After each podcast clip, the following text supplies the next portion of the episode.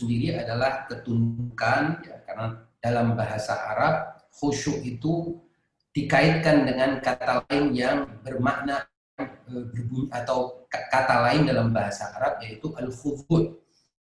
Khudud itu entah apakah itu yang dalam bahasa Indonesia kemudian disebut sebagai tunduk, tapi intinya khudud itu adalah ketundukan di mana seorang itu merasakan adanya sebuah kekuatan, suatu kehebatan, kedahsyatan pada sang Khalik sedemikian sehingga hatinya rebah, hatinya itu menjadi pasrah, hatinya kemudian takluk kepada sang Khalik atau sang kekasih atau objek yang dirindukan dan objek yang ditakutkan. Itulah uh, makna dari khusyuk yang pada bagian lalu kita uh, sampaikan dan kita bahas. Pada kesempatan kali ini kita akan membahas adab atau rahasia lain dari ibadah yang disebut dengan tuma'ninah. Yang Imam Khomeini menjelaskan bahwa di antara adab-adab kalbu yang penting dalam ibadah, terutama dalam ibadah-ibadah az-zikriyah, yaitu ibadah yang bertujuan untuk mengingat Allah, adalah sikap tumak nina.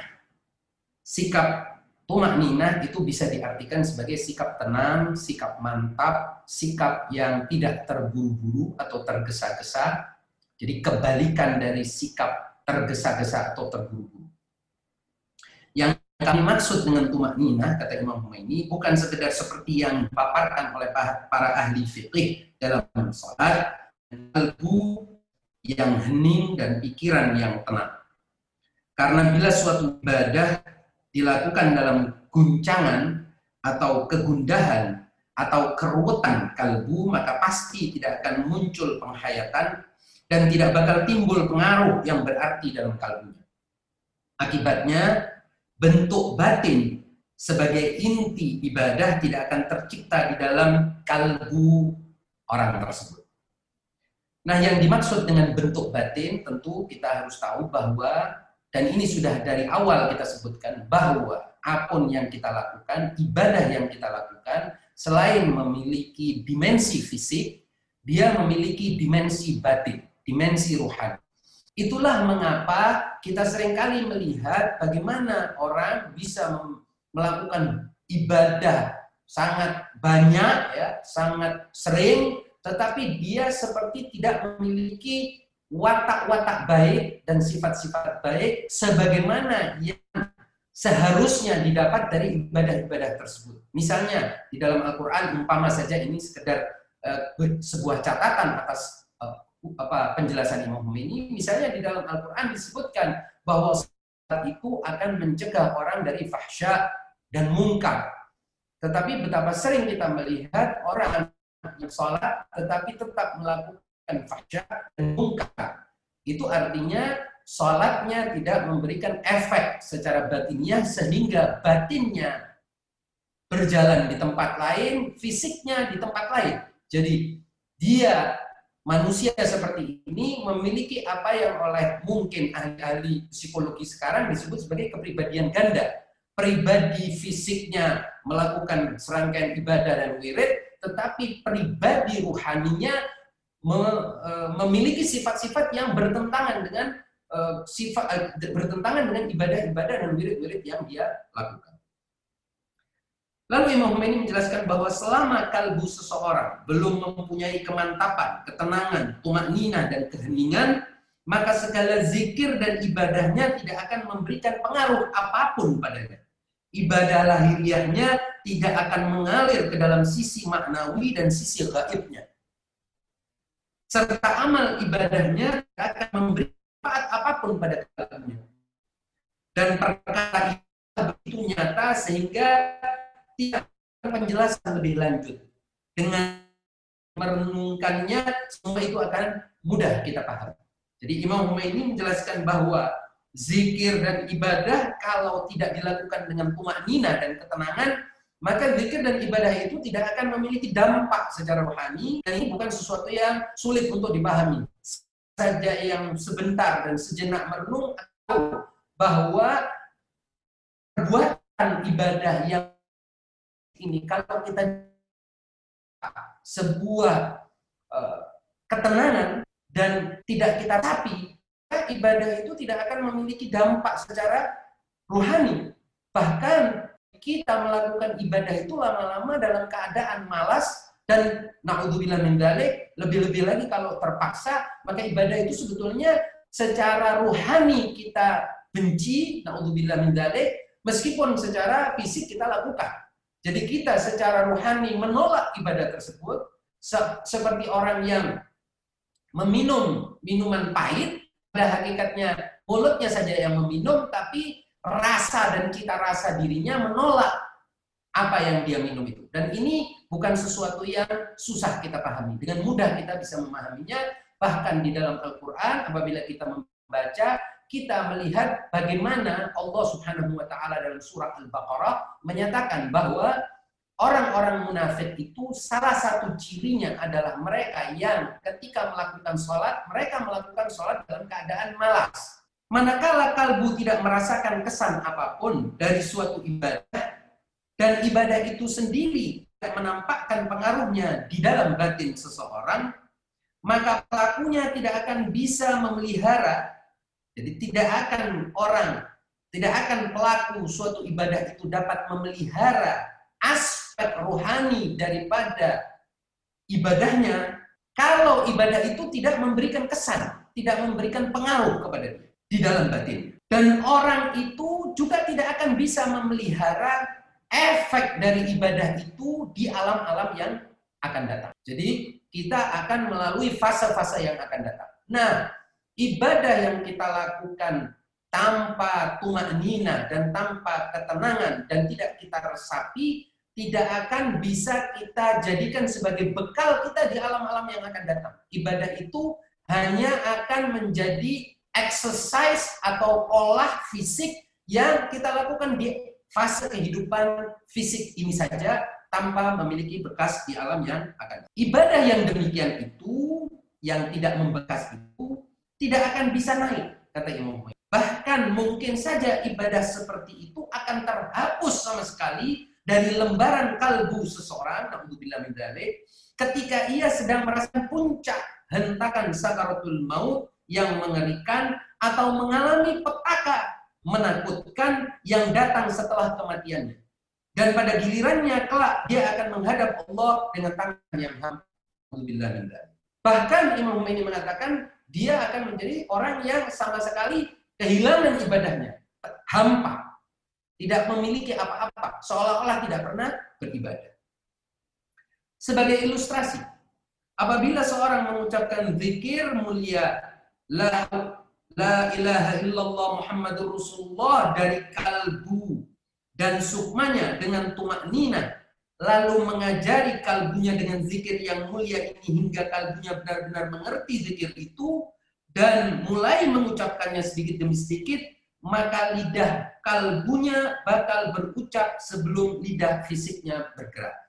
Di sini Imam Khomeini membagi bahwa lidah kita, sebagaimana juga organ-organ tubuh kita yang lainnya, yang akan kita lihat pada penjelasan berikutnya, itu sebetulnya juga memiliki kembarannya secara rohani. Jadi lidah fisik kita itu ada lidah kalbu kita, ada lidah ruh batin kita sedemikian sehingga kalau lidah fisik kita itu mengucapkan asyhadu an la ilaha illallah wa anna muhammad rasulullah atau la ilaha illallah muhammad rasulullah lalu lidah fisik kita mengucapkannya perlahan-lahan dan tenang, kita resapi sedemikian sehingga dia bisa kita ajarkan kepada lidah kita, maka pelan-pelan lidah kalbu kita akan lebih dulu mengucapkan La ilaha illallah Muhammad Rasulullah itu sebelum lidah fisik kita mengucapkannya. Dan ini yang sebetulnya situasi atau status yang diharapkan. Jadi bukan kebalik bahwa kita mengucapkan apa pun atau melakukan ibadah apa pun secara fisik, tetapi kalbu kita sama sekali tidak ikut melakukannya, bahkan kalbu kita mungkin melakukan perbuatan lain yang bertentangan dengan ibadah itu. Ini justru sesuatu yang uh, tidak diharapkan. Yang diharapkan adalah bahwa serangkaian ibadah dan memang secara fisik, tetapi dengan tumak nina, dengan ketenangan, dengan perasaan ingin menghayati, tidak terburu-buru, tidak tergesa-gesa, harapannya nanti lidah kalbu kita mendahului lidah fisik kita, mata batin kita mendahului mata fisik kita, telinga batin kita mendahului telinga fisik kita, sedemikian sehingga ketika kita melakukan ibadah, sisi ruhani kita sudah melakukan ibadah itu terlebih dahulu sebelum sisi fisik kita melakukannya.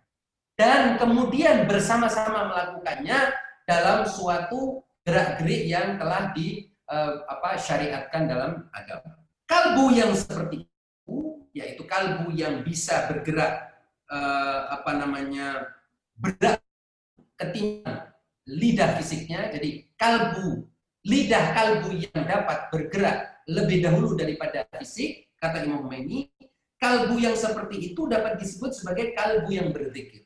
Jadi kalbu yang berzikir itu apabila kalbunya terlebih dahulu mengucapkan La ilaha illallah, mengucapkan syahadat, mengucapkan salawat misalnya, mengucapkan tasbih, mengucapkan tahmid dan lain sebagainya sebelum lidah fisiknya melakukannya. Maka kalbu itu dapat disebut sebagai kalbu yang berzikir, yaitu kalbu yang ingat kepada Allah. Hal ini seperti yang diriwayatkan dalam kitab Misbahus Syariah, Imam Ja'far Sadiq mengatakan, jadikanlah kalbumu sebagai kiblat lidah. Nah, ini Imam Ja'far Sadiq mengisyaratkan atau merujuk kepada apa yang telah disampaikan oleh Imam Khomeini pada bagian sebelumnya yaitu bagaimana kal lidah kalbu kita mendahului ucapan lidah fisik kita. Itulah yang seharusnya karena yang seharusnya itu kalbu kita yang menjadi kiblat, yang menjadi pusat dari ibadah kita, zikir kita, wirid kita, kalbu kita yang mendahului. Bahkan kalau kita lihat dan ini nanti akan dijelaskan oleh Imam Khomeini dalam Eh, bab-bab selanjutnya, mengapa sebelum orang beribadah apa pun harus niat dan niat itu sebagaimana yang nanti akan dijelaskan niat itu adalah perbuatan kalbu niat bukan sekedar ucapan kata-kata secara lisan tetapi yang lebih utama niat itu adalah uh, ucapan kalbu kita jadi kalbu kita yang memulai suatu perbuatan ibadah sedemikian sehingga seluruh sekujur tubuh kita, seluruh organ kita akan ngikut dengan kalbu kita. Jadi kalbu kita lah yang akan menjadi kiblatnya atau pusatnya dari ibadah. Lalu Imam Ja'far Sadiq mengatakan, jangan kau gerakkan lidahmu kecuali dengan aba-aba kalbumu. Persetujuan akalmu dan kerelaan dari iman. Ini luar biasa sekali. Jadi bagaimana Imam Ja'far Sadiq ingin mengatakan bahwa mulailah ibadah itu dari dimensi batin kita. Jangan memulai ibadah justru secara fisik kita mau selesai cepat, tapi sebetulnya kalbu kita ketinggalan di tempat lain atau bahkan sama sekali tidak ikut dalam ibadah fisik kita, pikiran kita di tempat lain dan sama sekali tidak berhubungan dengan apa yang kita lakukan secara fisik, dan juga iman kita nggak nyambung sama sekali dengan ibadah yang kita lakukan.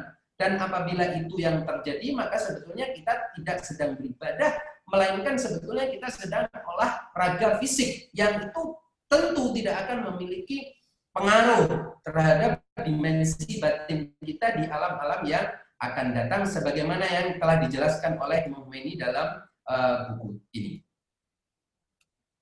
Pada saat ketika lidah kalbu belum sanggup berucap, tapi katakanlah kita masih di tahap di mana kita mau belajar dulu, belum sanggup, kalbu kita belum menjadi imamnya, belum menjadi kiblatnya, belum menjadi pusatnya. Jadi kita mau bagaimana sih memulainya? Imam Khomeini mengajarkan, maka lidah fisikmu dapat menjadi perantara menuju akhirat bila ia sudi mengajari dan menuntun kalbumu untuk mengucapkan zikir dengan tumak nina dan ketenangan. Kata kuncinya jadi apa? lidah fisik kita, bahkan seluruh organ fisik kita dapat menjadi perantara kita menuju akhirat, perantara kita menuju ke alam rohani perantara kita menuju kepada Allah Subhanahu wa taala, menuju kepada nasyah nasyah berikutnya atau fase-fase kehidupan berikutnya apabila organ-organ fisik kita dalam hal ini lidah kita mau mengajari kalbu kita. Jadi mendidik kalbu kita sedemikian sehingga lidah fisik ini kita pakai.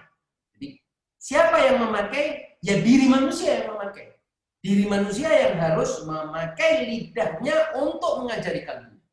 Jadi manusia ini memang makhluk yang unik, di mana di dalam dirinya dia bisa mengajari dirinya. Bahkan sebaik-baik guru bagi setiap manusia adalah dirinya sendiri.